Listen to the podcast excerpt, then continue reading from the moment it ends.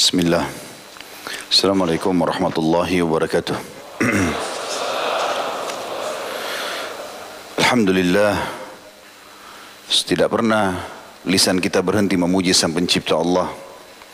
Sebagai seorang muslim kita sangat yakin dengan kalimat la ilaha illallah la ma'budu bihaqqin illallah. Tidak ada Tuhan, pencipta, pemilik, penguasa yang selalu menggantikan siang dan malam, menurunkan hujan dari langit, menerbitkan setiap pagi matahari dan menerbenamkan juga yang memberikan kita makanan, minuman, air, udara, api dan segala kebutuhan sehingga roda kehidupan ini bisa berjalan dan berputar kecuali Allah. Allah Subhanahu wa taala yang kita yakini sebagai pencipta, zat yang maha kuat, maha adil, maha bijaksana, maha luas rahmatnya bagi orang yang patuh dan beriman serta amat berat siksanya bagi orang yang membangkang dan kufur memerintahkan kita agar menikmati semua fasilitas tersebut dan juga diikuti dengan rasa terima kasih atau syukur. Dan Allah dengan kemahamurahannya telah menyimpulkan kalimat syukur itu di sebuah kalimat yang mudah sekali untuk diucapkan. Dan ini menjadi penyebab utama segala kebutuhan kita selalu dipenuhi olehnya, yaitu kalimat Alhamdulillah. Maka jadilah orang yang selalu mengucapkan kalimat ini dalam setiap keadaan. Selanjutnya kita panjatkan salam hormat kita kepada manusia terbaik, manusia yang telah dipilih langsung oleh sang pencipta Allah membawa kepada kita hukum halal haramnya sehingga kita punya panduan hidup tahu mana boleh mana tidak boleh mana yang diperintahkan dan dilarang oleh sang pencipta Allah dan mengucapkan salam hormat kepadanya dijadikan ibadah dan dibalas secara langsung satu kali salam hormat dengan sepuluh kali tambahan rahmat dan rahmat Allah luas sekali. Masuk dalamnya pengampunan dosa peninggian derajat dan pemenuhan segala kebutuhan. Maka jadilah juga sosok muslim yang setelah memuji dan memuja Allah alhamdulillah selalu memanjatkan salawat dan taslim kepada Nabi besar Muhammad sallallahu alaihi wasallam. Kita bersyukur kepada Allah SWT atas semua nikmat ini. Termasuk kita bisa hadir pada malam ini di salah satu rumahnya dan juga kita mengucapkan jazakumullah khairan kepada Pak Farid selaku Dirut Pelindo Makassar dan juga seluruh stafnya pengurus masjid dan juga semua teman-teman panitia SKHB Makassar dan seluruh jemaah sekalian saya hanya bisa mengatakan jazakumullah khairan. Semoga ini semua Allah jadikan sebagai tambahan amal pada hari kiamat nanti. Apalagi permintaan Pak Farid memang agar talim kita yang dirutinkan sebulan sekali. Dan supaya kita bisa lebih fokus untuk belajar maka pertemuan kita setiap Jumat ketiga di sini itu insya Allah akan membedah buku. Dan buku ini akan terus kita bedah setiap kali pertemuan berlanjut sampai insya Allah kita menyelesaikannya agar setiap pertemuan tidak perlu memilih judul baru lagi dan juga agar kita coba belajar untuk terbiasa membaca kitab-kitab besar karena kitab ini cukup besar tebal mungkin kalau dibaca sendiri kita akan malas tetapi kalau dibacakan kemudian kita bedah diikuti dengan tambahan-tambahan kisah, dalil-dalil akan membuat kita lebih terbuka hati untuk mempelajari dan mendalaminya. Dan tentu salah satu metode yang digunakan oleh para ulama adalah membedah buku-buku yang sudah ditulis oleh para salafus saleh sehingga akhirnya bisa mendalami apa yang mereka miliki dari ilmu itu sendiri. Buku ini teman-teman berjudul Mukhtasar Minhajul Qasidin Mukhtasar artinya ringkasan sebenarnya. Minhajul Qasidin itu metode sebenarnya orang-orang yang ingin mencari mana kebenaran. Meraih kebahagiaan hakiki sesuai dengan tuntunan ilahi. Begitu terjemahannya. Dan ini ditulis oleh Al-Imam Ibn Qudam Al-Maqdisi. Disebutkan terjemahan beliau oleh Ibn Rajab Al-Hambali dalam buku beliau Al-Zail ala tabaqat Al-Hanabilah secara ringkas adalah Ahmad bin Abdurrahman bin Ahmad bin Muhammad bin Ahmad bin Muhammad bin Kudama. Jadi Ahmad bin Muhammadnya dua kali terulang. Al-Maqdisi As-Salihi. Itu nama beliau. Hakim para hakim. Dan dikenal dengan Syekhul Islam. Jadi biasanya istilah-istilah seperti ini kalau sudah ulama yang sebutkan tentang seorang alim yang lain berarti memang memiliki kedudukan ilmu yang sangat tinggi. Ini penulis buku. Ibnu Rajab mengatakan dia adalah hakim para hakim maksudnya orang yang sangat cerdas karena untuk menjadi seorang hakim harus memiliki ilmu yang luas, pengalaman yang luas sehingga bisa memecahkan perkara di tengah-tengah manusia. Bukan cuma sekedar teori syar'i, tapi pengalaman hidup dan luasnya ya, pengetahuan tentang manusia, adat istiadat mereka, kebiasaan mereka, mengenal suku-suku ini semua membuat dan menambah wawasana, wacana dan juga uh, cakrawala daripada hakim itu sendiri. Dan di zaman dulu orang kalau dianggap sangat pintar dan memisahkan banyak permasalahan dikatakan hakim para hakim. Disebutkan juga julukannya Syekhul Islam maksudnya guru yang layak dijadikan sebagai rujukan dalam Islam Syamsuddin Abu Muhammad Ibnu Syekh Abu Umar, bapak dan kakek beliau sudah disebutkan lahir, maksudnya bapak dan kakeknya adalah salah satu nama itu dan bapak kakeknya juga termasuk ulama. Dia lahir di bulan Syaban tahun 651 Hijriah. Kita sekarang berada di 1441. Jadi orang ini meninggal sekitar 800 tahun yang lalu. Tapi subhanallah begitulah hasil keikhlasan setelah 800 tahun meninggal, mungkin beliau tidak pernah berpikir kalau bukunya akan dibedah di masjid ini. Didengarkan di kota Makassar dan disebarluaskan di seluruh Nusantara melalui medsos yang ada. Beliau hanya tulis apa yang beliau ketahui dengan ikhlas. 800 tahun setelah itu Allah sebarluaskan. Dan kita nanti akan lihat bagaimana bobot ilmu yang sangat dalam yang disampaikan oleh beliau tentunya. Beliau sudah mendengar hadis sekalipun belum mencapai umur untuk meriwayatkan. Belajar fikih kepada bapaknya, memegang peradilan semasa hidup bapaknya dan atas persetujuan darinya. Jadi maksudnya dari masih kecil sudah biasa hafal hadis, sudah biasa meriwayatkan hadis karena ayahnya seorang ahli hadis begitu juga kakeknya. Dan karena sangat cerdas oleh ayahnya sebagai mufti pada saat itu diberikan wewenang kehakiman di tangan si anak ini walaupun masih kecil. Al-Birzali berkata, beliau adalah seorang orator ulu-ulung, hakim para hakim, pengajar di berbagai madrasah, syekh mazhab hambali. Kita tahu ada empat madhab yang dipegang oleh ahli sunnah wal jamaah. Ada madhab maliki, Imam Malik rahimahullah. Ada madhab Hanafi, Imam Abu Hanifah, Nu'man rahimahullah. Imam Syafi'i, Muhammad bin Idris rahimahullah dan juga Imam Ahmad bin Hanbal atau tinggal dengan Hanbali. Dan ini salah satu tokoh dalam mazhab Hanbali.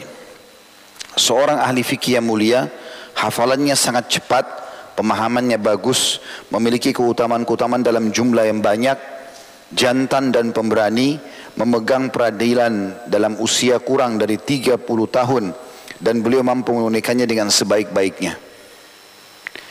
Ini pujian seseorang alim yang lain namanya Birzali. Al-Yununi berkata juga seorang alim yang lain, beliau adalah khatib di Masjid Jami' Al-Muzaffari, imam di halaka orang-orang Hanabila di Masjid Jami' Damaskus. Artinya orang yang mau menekuni madhab Hambali datang kepada beliau. Jadi beliau sangat menguasai madhabnya Imam Ahmad. Dan penanggung jawab wakaf orang-orang Hanabila. Perjalanan hidupnya semuanya terpuji tidak pernah punya masalah sama orang lain dan sangat terpuji kena sibuk dengan ibadah-ibadah. Menguasai bidang hukum dan ilmu jiwa, mempunyai keunggulan dan perang aktif di berbagai cabang cabang ilmu walaupun tidak independen, mengendarai kuda, mahir bersenjata, menghadiri peperangan dan menunaikan ibadah haji berulang kali. Tentu ini pujian-pujian para ulama-ulama yang sezaman dengan beliau dan mengetahui betul tentang keadaannya.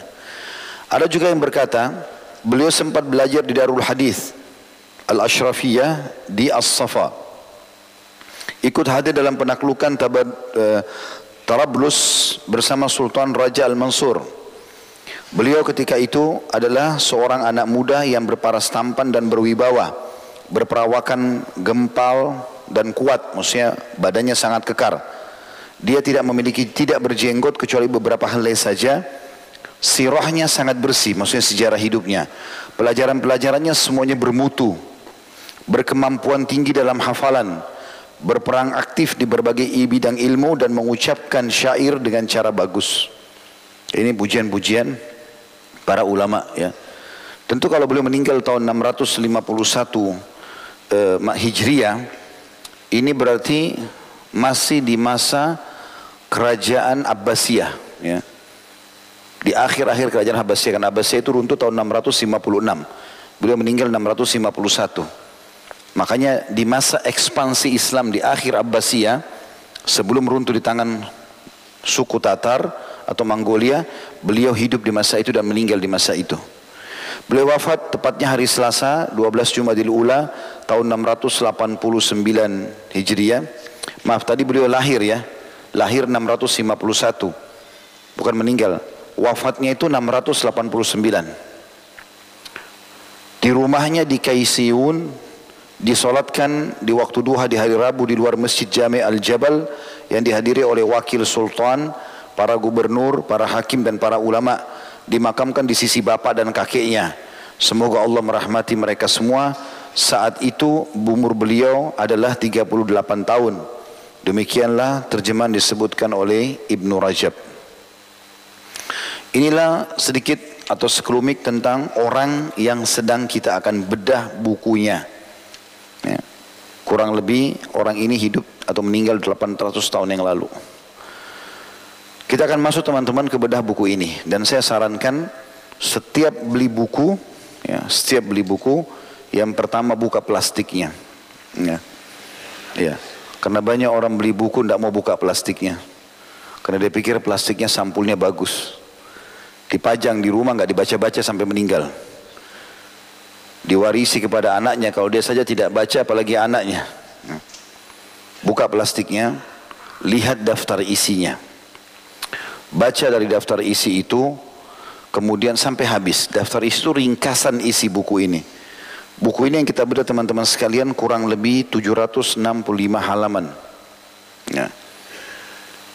dan 765 halaman ini diringkaskan di dalam daftar isinya yang semestinya setiap orang nanti saya berharap teman-teman di sini semua memiliki buku ini sehingga setiap bulan kalau kita sedang mengkaji antum membawanya atau kalau lupa bawa bisa difoto kira-kira lembaran yang akan kita pelajari bab apa supaya bisa dilihat di handphone dicatat ya. karena ilmu itu akan sempurna pengambilannya kalau bersatu antara penglihatan mata pendengaran telinga dan catatan pena tiga hal itu kalau bersatu akan sempurna walaupun kalau salah satunya antum gunakan melihat mendengar sudah cukup tetapi dengan catatan akan menambah informasi tambahan buat kita. Ya. Di daftar isi, saya bacakan dulu isi ya daripada 765 lembar ini teman-teman sekalian dibagi oleh penulis di sini jadi beberapa bagian. Yang pertama ditulis seperempat pertama berbicara tentang masalah ibadah-ibadah. Kitab satunya hakikat ilmu, keutamaannya ilmu, perkara-perkara yang berkaitan dengan ilmu. Dan ini cukup banyak pasal-pasalnya, ada kurang lebih sekitar delapan pasal. Kemudian ada bab ada pencari ilmu, pengajar, dan penyakit-penyakit ilmu yang bisa menghalangi orang tidak bisa berilmu. Berikut keterangan tentang ulama su atau ulama yang buruk dan juga ulama akhirat atau ulama yang baik. Kemudian juga ada masalah tahara dan rahasia-rahasianya seperti kitab solat dan apa-apa yang berkaitan dengannya. Ada zakat rahasia-rahasia dan apa yang berkenaan dengannya. Ada puasa rahasia-rahasia urgensi dan apa yang berkaitan dengannya. Haji rahasia-rahasia keutamaan dan lain-lainnya. Al-Quranul Karim keutamaan dan adab-adab membacanya.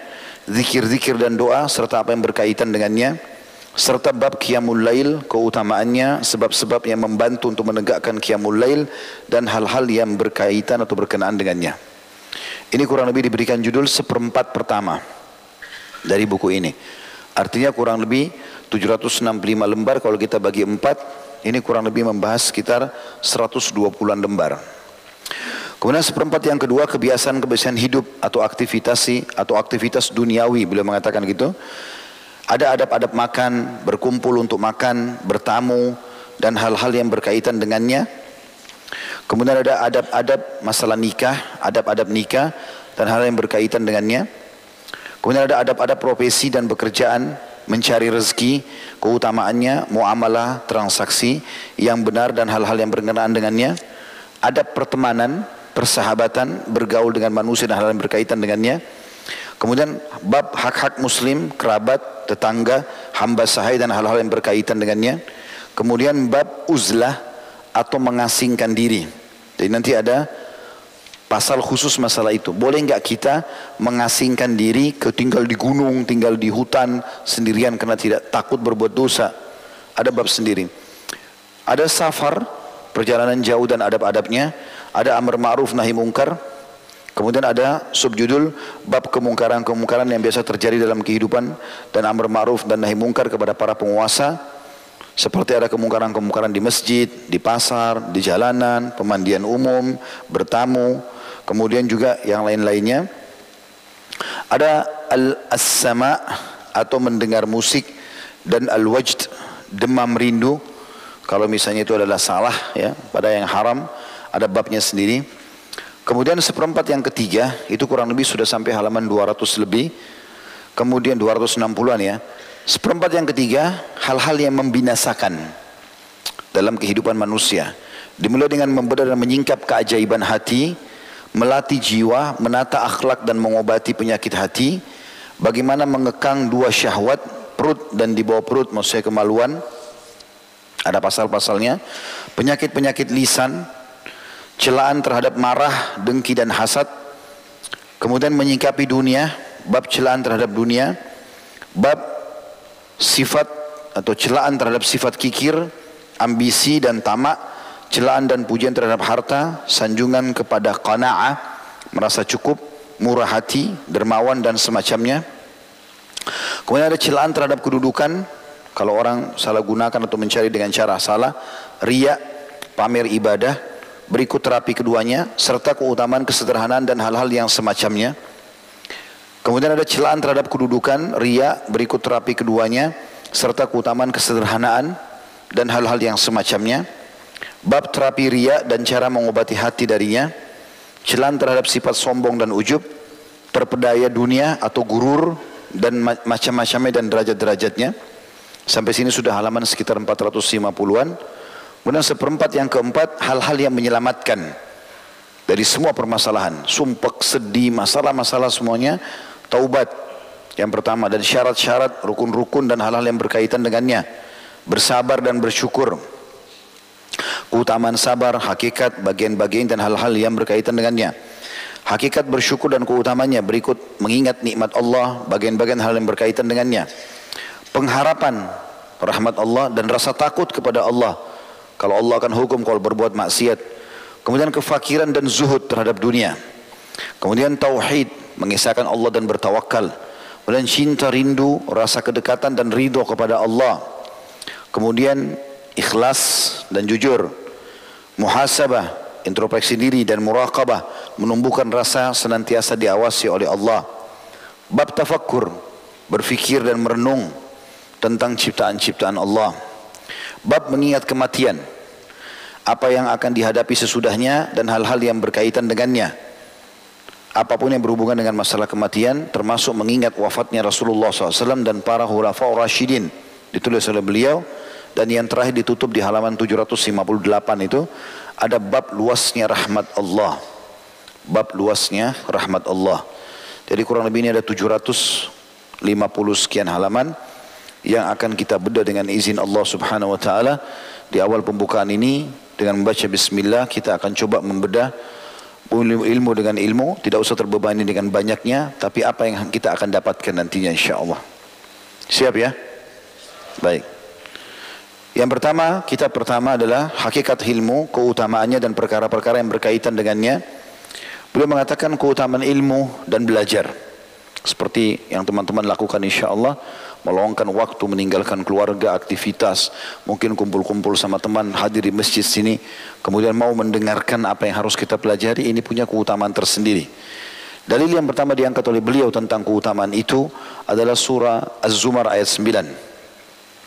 A'udzu billahi minasyaitonir rajim. Qul hal yastawi alladziina ya'lamuna wal la ya'lamun? Katakan hai Muhammad, adakah sama antara orang-orang yang mengetahui, maksudnya mau belajar sehingga dia faham hukum agama ini dengan orang-orang yang tidak mengetahui. Ya, subhanallah tadi saya sempat berbicara sedikit sama Pak Farid waktu beliau mengatakan ada undangannya oleh pejabat pemerintah kita juga, tapi beliau mengatakan saya mau hadir dalam majelis ilmu.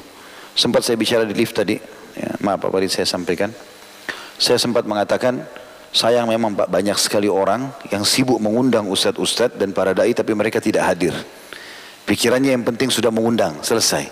Oh ya ramai yang datangnya, sudah dia pergi. Dia sendiri nggak ngambil ilmu itu. Seharusnya dia yang pertama duduk di situ. Tidak ada orang lain pun datang, dia sendirian mesti dia duduk belajar. Ilmu ini diduduki untuk dituntut walaupun oleh para raja, oleh para pengusaha, oleh orang pintar dan orang bodoh. Semuanya harus hadir dalam majelis ilmu. Tanpa harus melihat siapa yang, membicara, siapa yang berbicara. Tapi apa yang disampaikan. Kalau kalau Allah, kalau Rasul, kita harus merasa haus untuk itu. Kata para ulama, ilmu agama ini dibutuhkan oleh setiap muslim lebih daripada dia butuhkan makanan pada saat dia lapar. Lebih dia butuhkan daripada air dingin pada saat dia haus. Lebih dia butuhkan daripada tempat tidur pada saat dia capek. Ini ilmu akan mengontrol dan mengawasi kita mana makanan, mana minuman, mana tempat tidur, mana pertemanan, mana pendapatan yang boleh dan tidak boleh. Sehingga yang masuk hanya yang boleh saja oleh Sang Pencipta Allah dan kita akan selamat. Makanya di sini diingatkan, samakah orang yang belajar itu dengan orang yang tidak belajar? Dan saya tidak. Karena tidak mungkin ada orang teman-teman lahir sudah pintar. Harus belajar. Dan kata Imam Syafi'i rahimahullah tidak akan pernah ketemu antara kepintaran dan memahami agama dengan pendeknya waktu. Artinya kalau orang cuma seminggu sekali, kayak kita sebenarnya sebulan sekali cukup lama. Tapi mungkin inilah waktu yang sementara kita lowongkan. Kalau hakikat dari menuntut ilmu harus setiap hari. Imam Nawawi rahimahullah setiap hari 13 kitab di 13 guru. Bagaimana habis waktunya untuk ilmu itu? Semuanya, tapi subhanallah dipenuhi oleh Allah subhanahu wa ta'ala kebutuhannya dan semua sebelum 40 tahun meninggal dunia sama dengan ya Ibnu Qudamah rahimahullah ini di mana beliau menulis buku ini dan banyak buku-buku yang lain itu di, meninggal belum 38 tahun. Sudah banyak karya tulisnya. Allah SWT berkahi menjadi amal jariah buat mereka. Jadi tidak bisa kita bisa menjadi orang pintar tiba-tiba tanpa belajar. Duduk aja teman-teman mendengar belum tentu kita bisa tahu. Bahkan berapa kali kita datang dan kita bisa menghitung persentase yang tertinggal. Mungkin pada saat kita hadir ada 90%. Pada saat kita bubar bisa berkurang 10%. Kalau antum tidak muraja, tidak mengulanginya, maka bisa hilang lagi lebih banyak. Seminggu kemudian mungkin kita sudah lupakan. Maka ilmu itu butuh keseriusan. Dan kita harus munculkan dalam diri kita kebutuhan terhadap ilmu itu. Tidak bisa teman-teman. Ilmu itu kita yang butuh, bukan dia yang butuh pada kita. Makin kita menjauh dari ilmu agama itu, maka dia akan menjauhkan diri. Kita mendekat pun, maka dia akan memberikan sebagian dari dirinya. Belum memberikan semuanya. Makanya para ulama mengatakan kalau kau lowongkan waktu seluruh umurmu 24 jam misalnya umurnya 60 tahun dalam untuk ilmu, agama ilmu agama itu hanya memberikan sebagian dari dirinya, belum semua. Masih banyak yang belum kita ketahui. Dalil yang kedua diangkat oleh beliau. Allah Subhanahu wa taala berfirman, dalam surah Al-Mujadilah ayat 11 ini dalil yang paling kuat yang harus kita jadikan sebagai judul hidup kita sebagai para penuntut ilmu.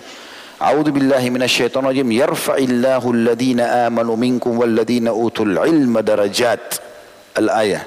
Allah akan meninggikan derajat uh, Allah akan meninggikan orang-orang yang beriman di antaramu dan orang-orang yang diberi ilmu pengetahuan beberapa derajat.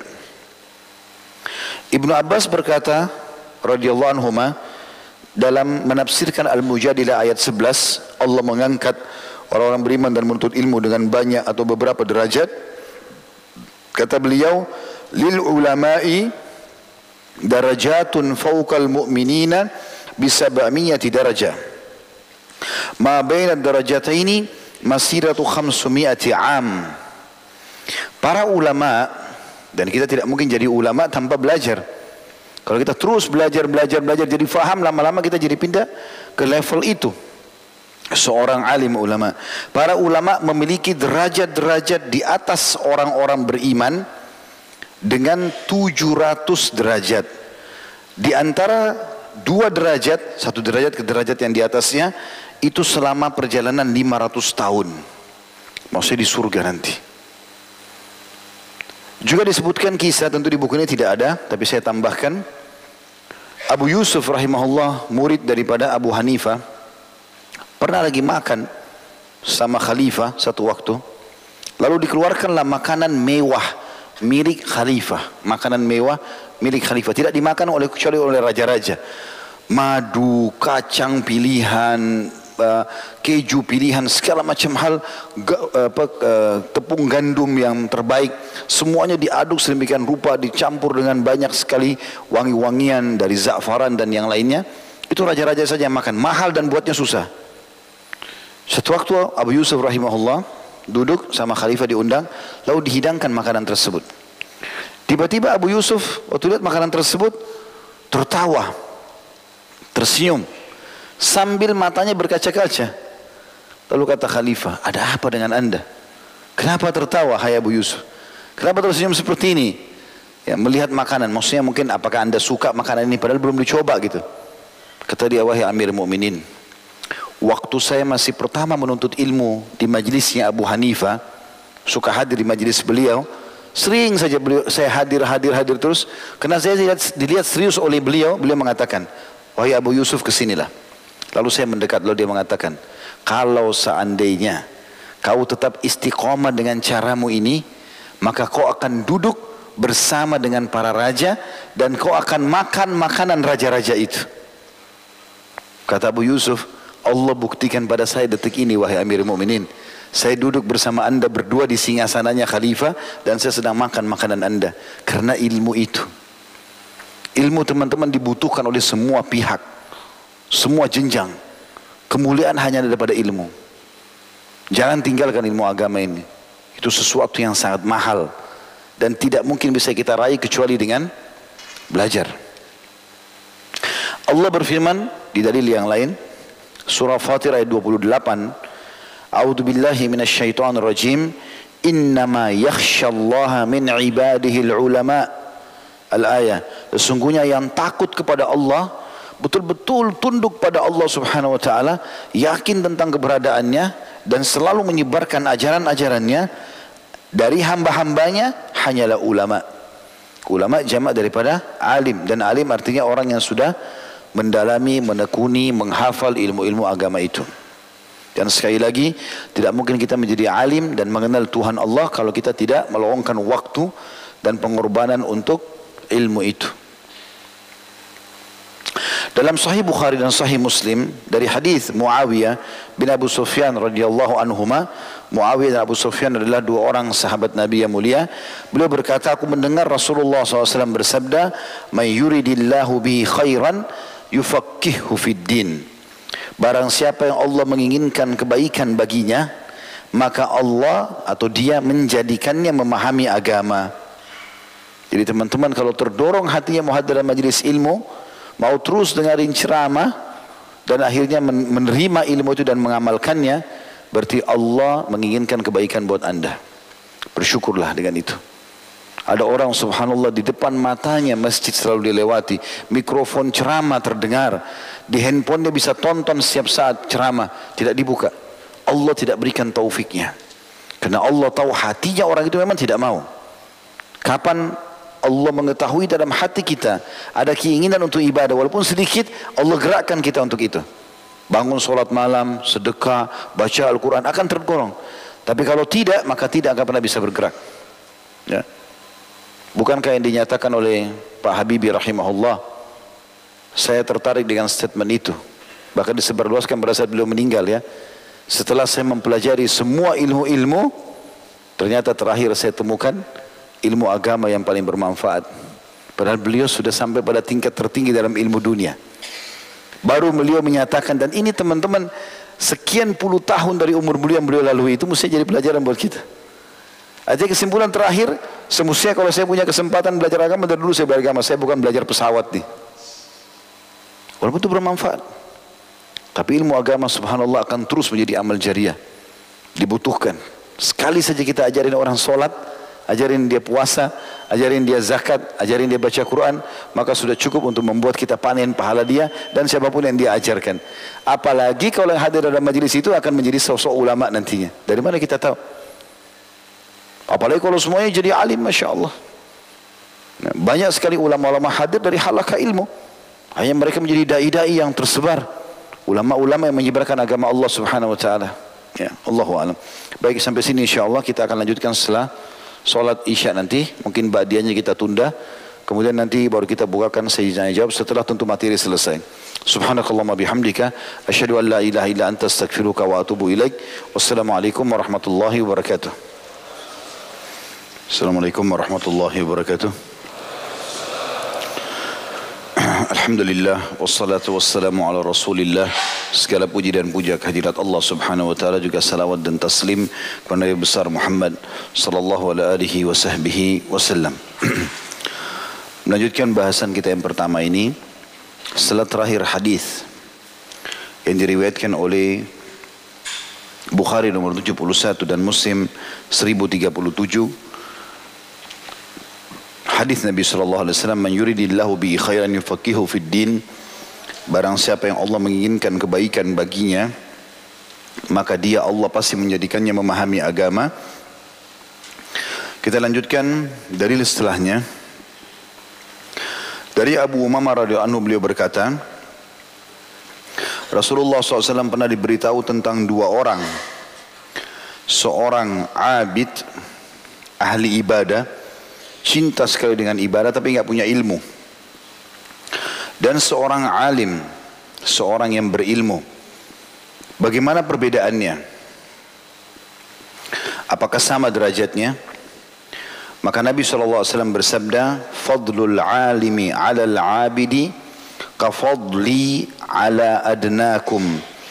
Thumma qala Rasulullah sallallahu alaihi wasallam, Inna Allah wa malaikatahu wa ahlas samawati wal ardi hatta namlata fi juhriha wa hatta al-huta la yusalluna ala muallimin nasil khair. Keutamaan dan perbedaan antara orang yang berilmu atas ahli ibadah. Jadi teman-teman lihat mungkin di masjid banyak orang masuk sholat. Azan ke masjid. Keinginannya untuk ibadah besar. Ramadan dia puasa, haji pergi, rame-rame pergi haji. Tapi nggak ada ilmu. Mereka nggak tahu ilmu agama. Kalau ditanya masalah hukum dia tidak tahu, cuma suka dengan ibadah. Ini bagus, tapi bagaimana kedudukannya kalau dibandingkan dengan orang yang sudah punya ilmu? Sehingga dia beribadah sesuai dengan panduan ilmunya. Kata Nabi SAW, keutamaan orang yang berilmu atas ahli ibadah. Tentu ahli ilmu ini juga beribadah. Tapi perbedaannya orang yang berilmu tidak dengan tidak berilmu adalah seperti keutamaanku kata Nabi. Seperti Nabi dengan atau atas orang terendah dari kalian. Jadi seorang yang alim itu dibandingkan ahli ibadah maka seperti kedudukan Nabi SAW dengan orang yang paling bodoh di antara kita. Jauh sekali. Kemudian Rasulullah SAW bersabda, sesungguhnya Allah para malaikatnya, penduduk langit dan bumi, semua makhluknya Allah di langit dan di bumi, bintang-bintang, malam dan siang, air hujan, segala macam tumbuh-tumbuhan, hewan-hewan, hingga semut dalam lubangnya, bahkan ikan bersalawat kepada orang yang mengajarkan kebaikan kepada manusia. Maksudnya memohonkan ampun dan rahmat kepada Allah untuk seorang alim yang mengajarkan kebaikan pada orang-orang. Masa hadis seperti ini teman-teman tidak menyentuh hati antum untuk menjadi seorang alim.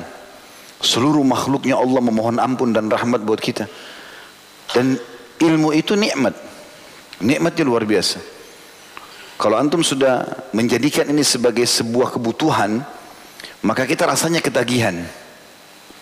Baca buku itu seperti tidak ingin tutup sampai selesai. Mendengarkan ceramah itu rasanya penasaran kalau nggak habis. Penasaran kalau nggak dilanjutkan. Punya kenikmatan. Tapi ingat, kenikmatan itu hanya didapatkan bagi orang yang ikhlas. Kapan dia riak, kapan dia hanya kejar dunia, tidak akan ada bekasnya ilmu itu. Kenikmatannya akan ada pada orang yang jauh dari kemaksiatan. Kapan dia buka pintu dosa, dia akan jauh dari ilmu. Hadis ini diriwayatkan oleh Tirmidzi dan beliau mengatakan hadis ini hasan sahih. Tirmidzi menyebutkan di nomor 2685. Hadis ini teman-teman luar biasa gitu. Bagaimana Nabi SAW memberikan perumpamaan seorang yang alim dari umatnya dibandingkan dengan ahli ibadah tapi nggak punya ilmu, nggak pernah tinggalin sholat malam, nggak pernah tinggalin puasa, bolak-balik umroh dan haji tapi nggak ada ilmunya. Nah, banyak kita lihat gitu kan, contoh misalnya jemaah haji kita banyak sekali pergi haji. Tapi kalau kita tanya hukum nggak faham. Dia tidak tahu. Pergi haji, pergi haji. Makanya masih banyak pelanggaran-pelanggaran yang terjadi. Bahkan banyak di antara mereka tidak tahu rukun-rukun haji itu sendiri. Berapa banyak masjid kita dipenuhi oleh orang. Apakah semua tahu tentang hal-hal yang membatalkan sholat? Atau tata cara sholat yang benar? Softnya, gerakannya, bacaannya. Apakah semua bacaan Qur'annya bagus? Padahal dia harus baca dalam sholatnya? Kita temukan. Kalau alim, pasti bacanya bagus. Pasti gerakannya benar karena dia punya ilmunya. Seperti itulah. Di dalam hadis yang lain selanjutnya Ibnu Qudamah rahimahullah mengangkat juga hadis Rasulullah sallallahu alaihi wasallam wa inna fadlal alimi 'ala al-'abidi ka fadlil qamari lailatal badri 'ala sa'iril kawakib wa innal ulama'a warathatul anbiya' wa innal anbiya'a lam yuwarrithu dinaran wala dirhama wa innama warrathul ilm faman akhadahu akhadha bihadzin wafir. Sesungguhnya keutamaan orang yang berilmu atas ahli ibadah. Kalau tadi keutamanya seperti nabi dengan orang terbodoh di antara kita. Jauh sekali.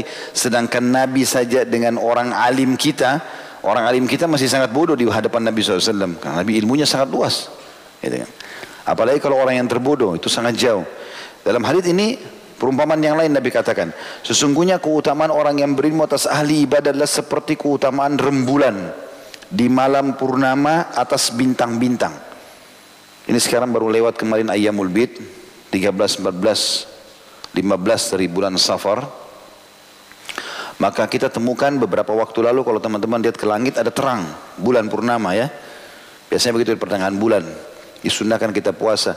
Nah, pada saat bulan itu akan muncul, maka dia sangat terang, terlihat lebih besar daripada bintang-bintang yang lain. Diberikan perumpamaan seperti itu. Seorang alim dari dengan orang abid adalah seperti bulan purnama dibandingkan rembulan yang terang itu dengan bintang-bintang yang lain. Redup kecil sekali cahayanya kalau bintang-bintang lain.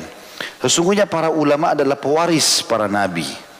Jadi seakan-akan kita kalau duduk dengan para alim ulama, kita duduk dalam Majlisnya Nabi, karena Nabi SAW yang mengajarkan atau ilmu beliau yang disebarkan dalam majlis itu. Walaupun tentu tidak sama antara sosok alim itu dengan Nabi SAW, tapi dia pewarisnya, ya, penyambung lidahnya, menyampaikan ajarannya, mengingatkan larangannya.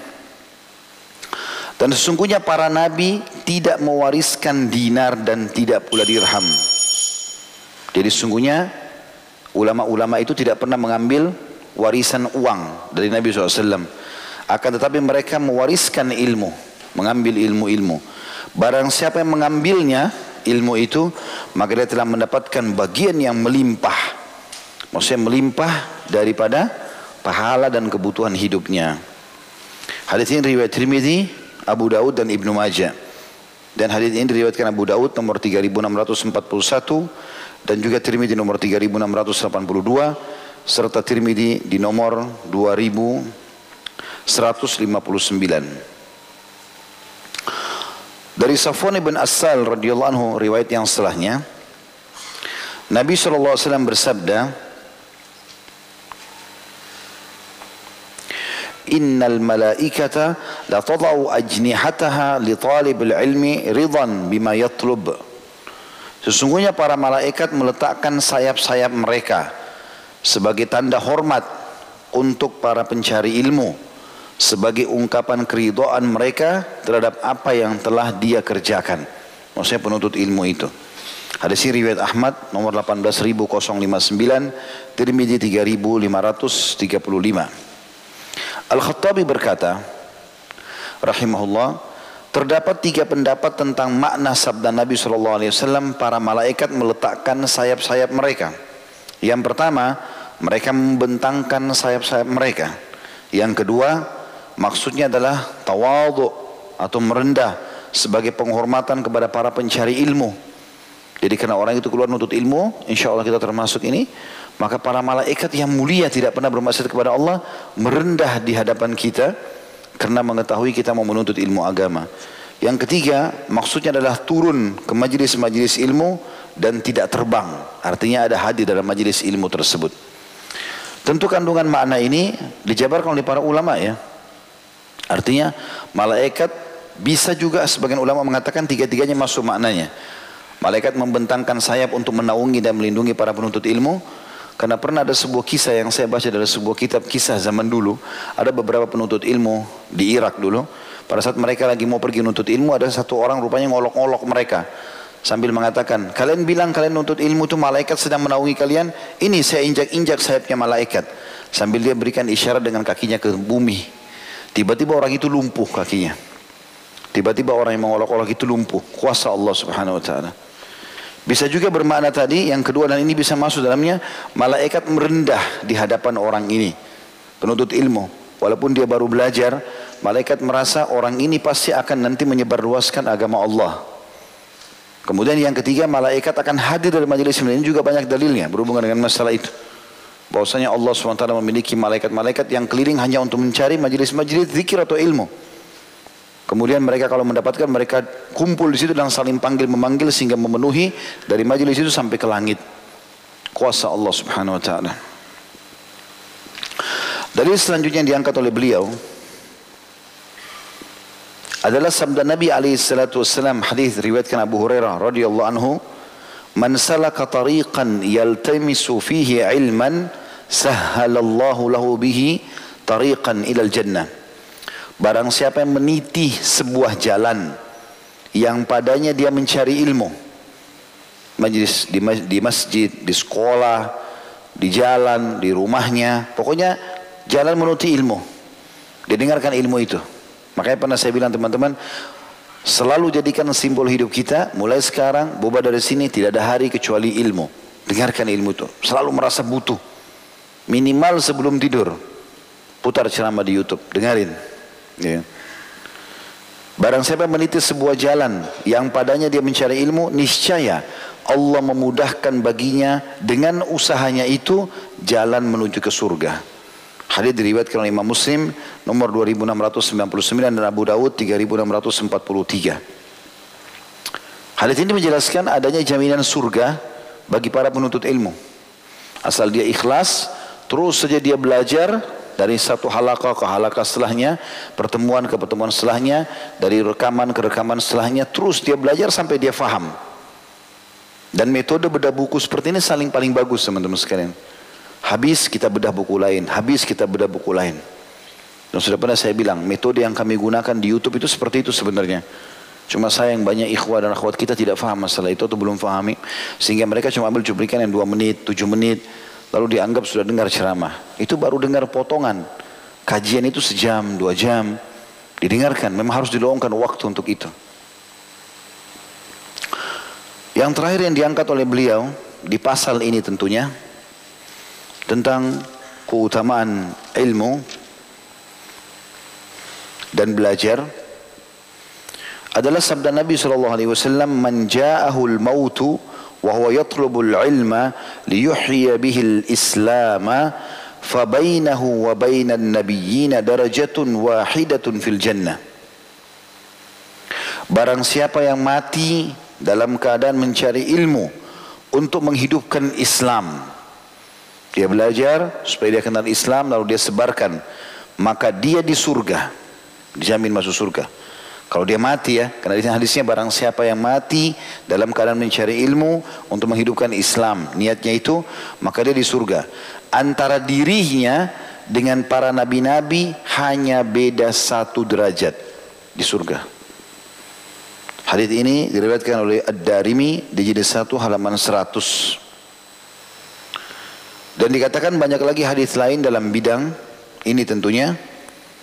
Sebagian ahli hikmah berkata, Duhai gerangan diriku, apa yang didapatkan oleh orang yang tidak mendapatkan ilmu. Dan sebaliknya, apa yang tidak didapatkan oleh orang yang mendapatkan ilmu. Maksudnya, Orang yang tidak belajar ilmu agama, apa yang dia dapat? Kosong, nggak paham apa-apa. Mau sholat harus nanya, mau puasa harus nanya, mau apa-apa saja nanya. Bahkan kalau mau buat sesuatu dia tidak tahu kalau diri terumus dalam yang haram. Lalu kata beliau di sini, apa yang dimiliki oleh orang yang tidak punya ilmu agama? Dan sebaliknya, apa ruginya kalau orang memiliki ilmu agama? Dia tahu semuanya, tidak ada rugi dia. Malah dia mendapatkan banyak manfaat. Malah dia mendapatkan banyak manfaat. Jadi itu teman-teman sekalian tentang masalah keutamaan ilmu dan belajar. Kita masuk ke pasal setelahnya keutamaan mengajarkan ilmu itu. Dan insya Allah kita tutup dengan pasal ini tentunya. Di antara keutamaan ta'lim atau mengajarkan ilmu adalah hadis yang diriwayatkan oleh Bukhari, Muslim dalam As-Sahihain Sahihain maksudnya dua kitab sahih Sahih Bukhari dan Sahih Muslim dari Sahal bin Sa'ad radhiyallahu anhu bahwa Rasulullah sallallahu alaihi wasallam bersabda la an yahdiya la an yahdiyallahu bika rajulan wahida khairun laka min an yakuna laka humrun ni'am. Atau humrun na'am. Sungguh Allah memberikan petunjuk kepada seorang laki-laki melalui dirimu adalah lebih baik bagimu daripada kau mempunyai unta merah atau harta yang paling berharga. Hadis ini riwayat Bukhari nomor 3, 2942 juga Imam Muslim riwayatkan 2406. Abu Daud juga sebutkan di 3661. Hadis ini memberikan gambaran kepada kita bahwasanya setiap kali kita sudah belajar punya ilmunya ajarkan. Kalau kita ajarkan kepada orang lain ilmu yang sudah kita ketahui dan terutama yang sudah kita praktekkan maka ini akan mendatangkan pahala yang besar karena setiap gerak-gerik yang dia kerjakan itu kita pun panen pahalanya juga Ibnu Abbas berkata radhiyallahu anhuma dari selanjutnya innal ladhi yu'allimun nasal khaira tastakfiru lahu kullu dabbatin hatta al-huta fil bahr Sesungguhnya orang yang mengajarkan kebaikan kepada manusia semua hewan termasuk ikan di lautan memohonkan ampunan kepada Allah untuknya. Sampai sini hadis diriwayatkan Ad-Darimi jilid 1 halaman 99. Bila ada yang berkata kata beliau, bagaimana ikan memohonkan ampunan untuk orang yang mengajarkan kebaikan? Maka jawabannya adalah bahwa manfaat ilmu mencakup segala sesuatu termasuk ikan karena dengan ilmu para ulama mengetahui apa yang halal dan apa yang haram. Mereka menasihati orang-orang agar berbuat baik kepada segala sesuatu, termasuk kepada hewan yang disembelih dan kepada ikan. Maka Allah mengilhamkan istighfar kepada semua itu sebagai balasan bagi kebaikan mereka yang mengajarkan kebaikan tersebut. Dari selanjutnya dari Abu Musa al-Ash'ari radhiyallahu anhu beliau berkata Rasulullah sallallahu alaihi wasallam bersabda, Inna mathala ma ba'athani Allahu bihi minal huda wal ilmi, kamathali gaithin asaba arda, atau arda, فكانت منها ta'ifatun طي... طائفة طيبة قبلت الماء kala'a wal 'ushbal الكثير وكانت منها أداد... أجاديب أمسكت الماء فنفع الله بها الناس فشربوا وسقوا وزرعوا وأصاب طائفة منها أخرى إنما هي كيعان لا تمسك ماء ولا تنبت كلأ. فذلك مثل من فقه في دين الله ونفعه بما بعثني الله به فعلم وعلم. ومثل من لم يرفع بذلك رأسا ولم يقبل هدى الله الذي أرسلت به. Sesungguhnya perumpamaan hidayah dan ilmu yang Allah mengutusku dengannya adalah seperti hujan yang turun ke bumi. Di antara bumi terdapat tanah yang baik yang menyerap air lalu ia menumbuhkan padang gembala dan rerumputan yang tebal.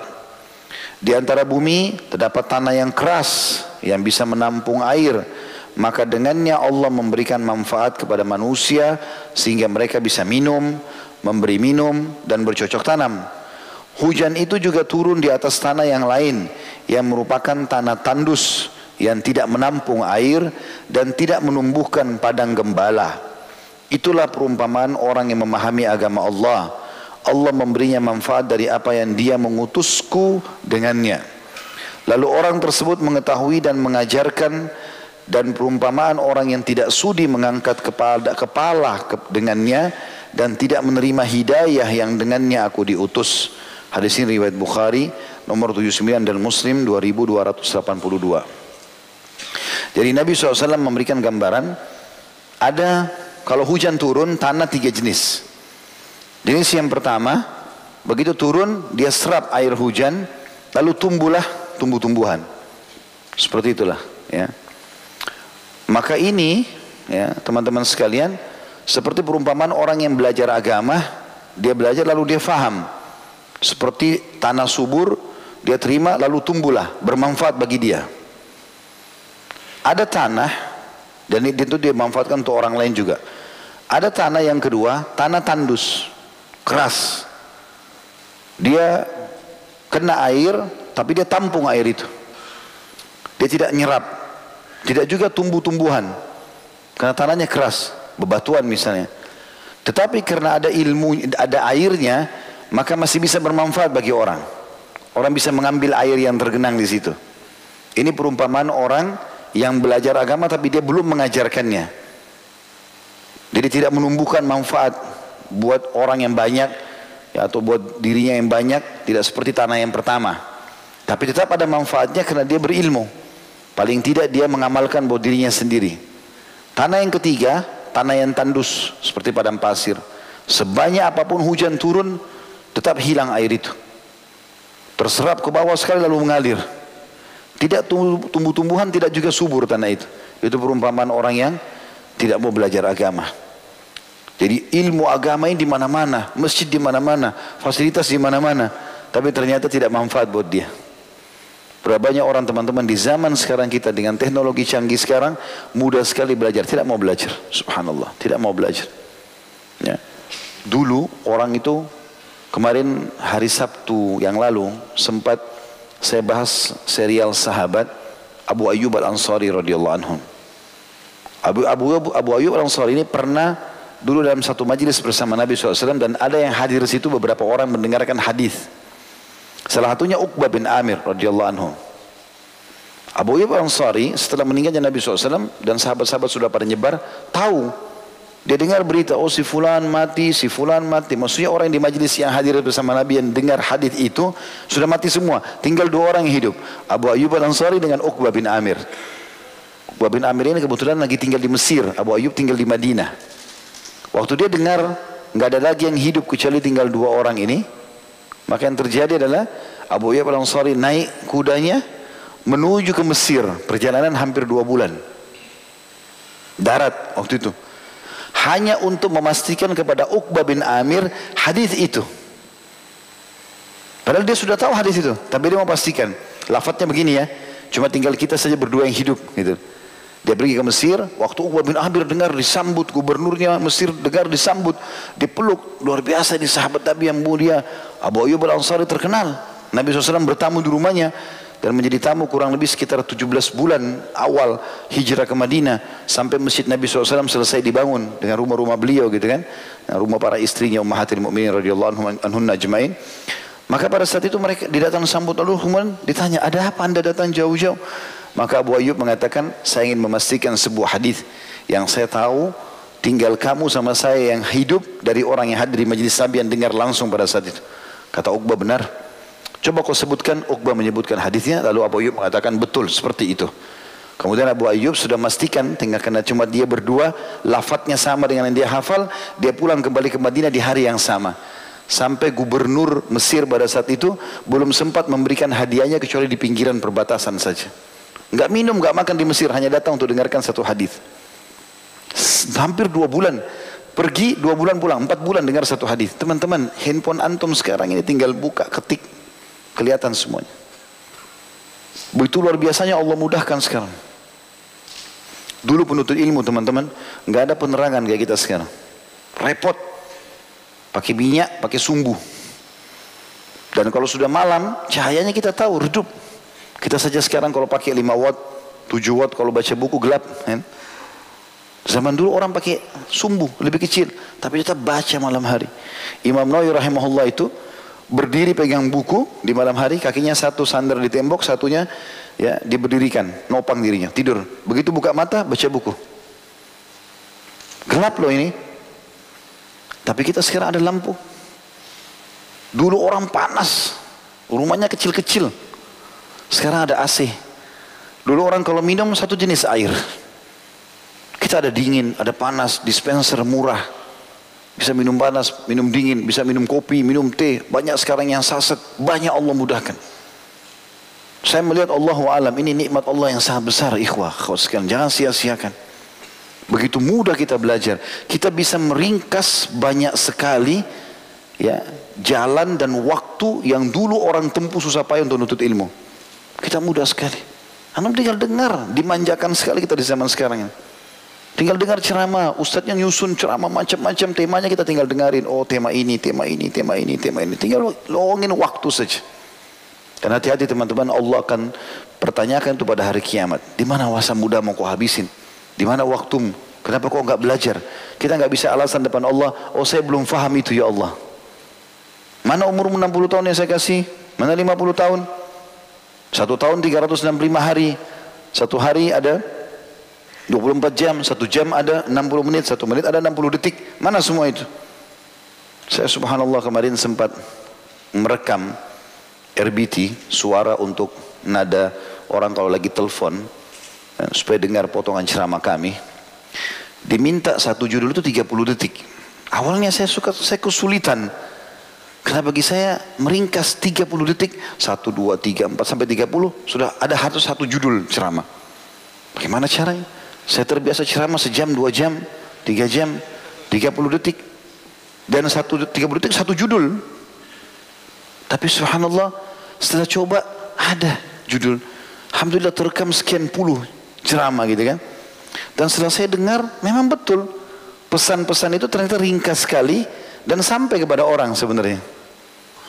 Ayah saya jadi ambil pelajaran teman-teman. Begitu mahalnya waktu itu. Detik-detik yang kita hidup ini teman-teman mahal.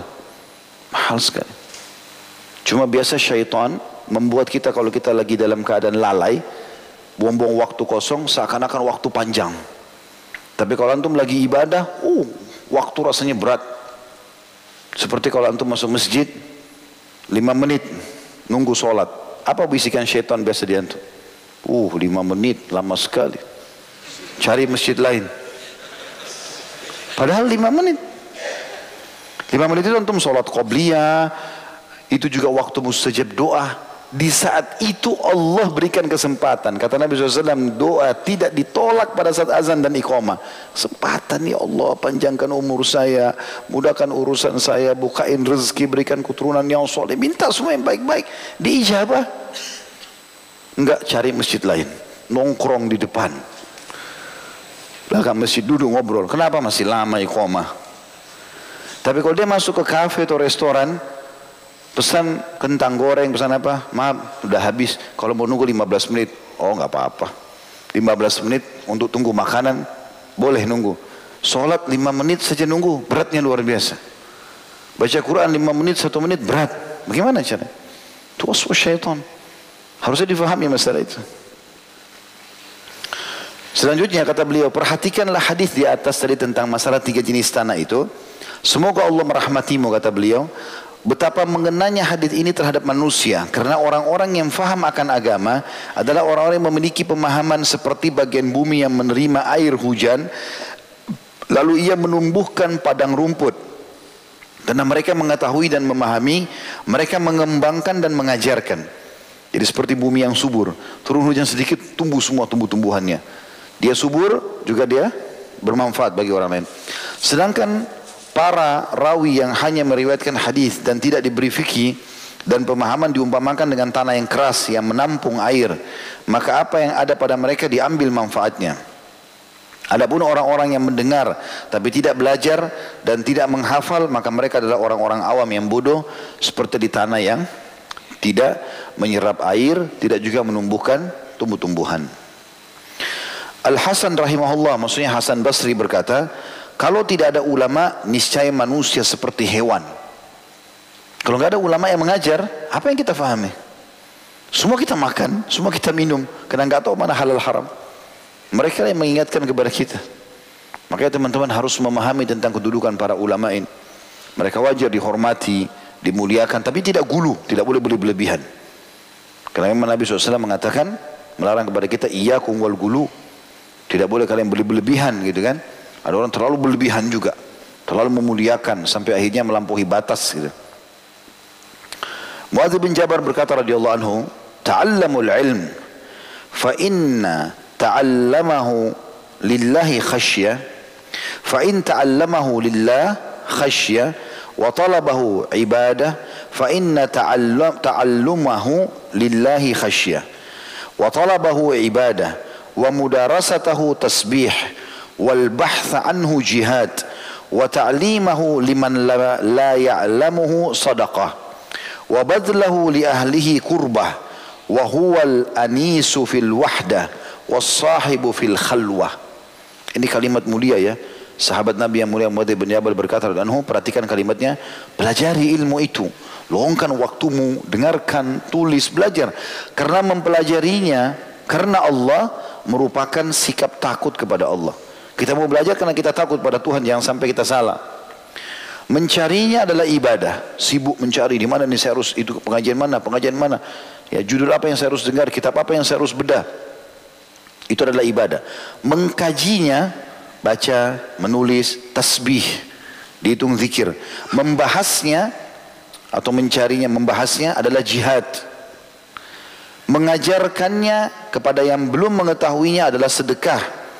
Usaha memberikannya kepada yang berhak adalah ibadah yang mendekatkan kepada Allah ilmu akan selalu menjadi teman di saat kesendirian dan rekan dalam kesepian. Ya.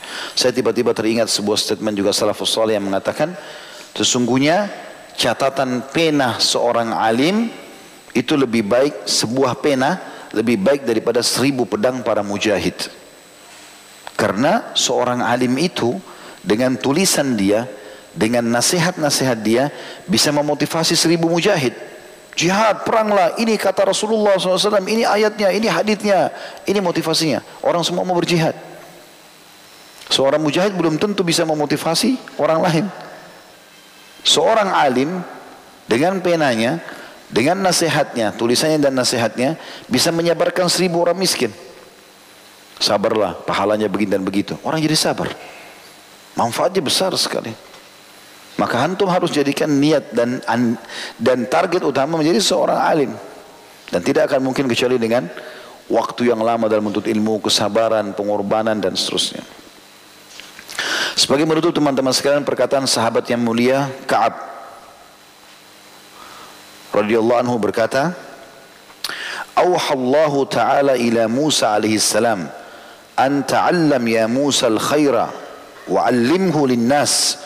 fa inni munawwiru li muallimil khairi wa muallimi muallimihi kuburahum hatta la yastauhishu bimakanihim Allah Ta'ala mewahyukan kepada Musa AS belajarlah kebaikan wahai Musa agama dan ajarkanlah kepada manusia karena sungguhnya aku menerangi kubur orang-orang yang belajar dan mengajarkan kebaikan kepada manusia sehingga mereka tidak merasa asing di tempat mereka itu. Ya, jadi maksudnya adalah keutamaan dan kemuliaan yang luar biasa. Ya, Allahu alam. Ini insyaallah bahasan kita. Kita akan masuk nanti di pertemuan akan datang lanjutan daripada bahasan kita yaitu pasal khusus ilmu yang terpuji dan ilmu yang tercelah. Nah, mana yang bagus dan mana yang tidak bagus, macam-macamnya dan hukum-hukumnya. Semoga Allah subhanahu wa ta'ala yang kita yakin sekali sedang melihat kita karena dia maha melihat, mendengar kita karena dia maha mendengar, dan juga mengetahui semua niat kita agar mengikhlaskan niat kita menjadikan pertemuan ini pertemuan yang penuh dengan berkah, ilmu yang bermanfaat, dimudahkan untuk mengamalkan dan dijadikan sebagai tambahan amal kita pada hari kiamat. Dan semoga seluruh amal yang pernah kita kerjakan, yang sedang kita kerjakan, yang akan kita kerjakan sampai menjelang ajal dan nanti diterima dengan pahala yang sempurna. Dan semoga seluruh dosa yang pernah kita kerjakan sengaja tidak sengaja, besar ataupun kecil, samar ataupun nyata semuanya diganti oleh Allah dengan kemampuannya menjadi pahala. Selalu kita doakan agar Indonesia menjadi negara yang aman, tentram, damai, seluruh umat Islam di bawah naungan ukhuwah Islamiyah. Dalam hal ibadah mereka kembali kepada Al-Quran dan Sunnah dan semoga Allah karunia kita pemimpin muslim yang adil kembali kepada Al-Quran dan sunnah dan juga bisa memakmurkan seluruh masyarakat Indonesia dan menjadi contoh bagi negara-negara yang lain. Dan semoga Allah lunasi utang negara ini semudah-mudahnya. Allah bukakan seluruh rezeki dari seluruh penjuruhnya. Allah angkat semua balak dan cobaan dan fitnah yang ada di negara ini. Dan siapa pun yang menginginkan keburukan bagi Islam, bagi muslimin, bagi negara Indonesia dikembalikan tipu daya mereka pada diri mereka sendiri. Dan ya Allah tolonglah saudara kami di Palestina, di Syria, di Yaman, di Irak, di Myanmar, di Ahsa, di Kashmir, di China, di mana pun mereka berada sedang tertindas. Ya Allah ikhlaskan niat mereka, terima para syuhada mereka, mulakan Islam di tangan mereka dan tangan kami semua. Dan ikut sertakan kami bersama mereka di pahala baik dengan doa, dengan harta juga dengan jiwa kami. Dan ya Allah satukanlah kami semua yang hadir dalam majlis ini yang juga mendengarkan melalui medsos yang mengulang-ulangi dan menyebar luaskannya di surga firdaus tanpa hisab. Rabbana atina fid dunya hasanah wa fil akhirati hasanah wa qina adzaban nar wa adkhilna al jannata ma'al abrar الأبرار. يا أزواج الأبرار صلى الله نبينا محمد والحمد لله رب العالمين. سبحانك اللهم بحمدك أشهد أن لا إله إلا أنت أستغفرك وأتوب إليك. والسلام عليكم ورحمة الله وبركاته.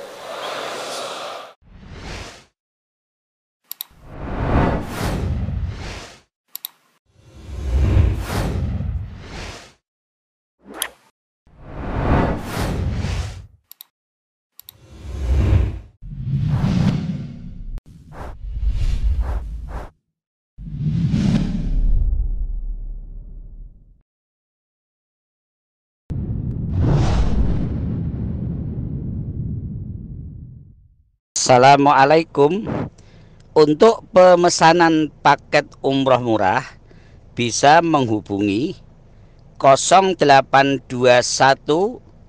4196 0857 Kami ulangi sekali lagi Untuk pemesanan paket umroh murah Bisa menghubungi 0821 4196 0857 Sekali lagi 0821 4196 0857 Terima kasih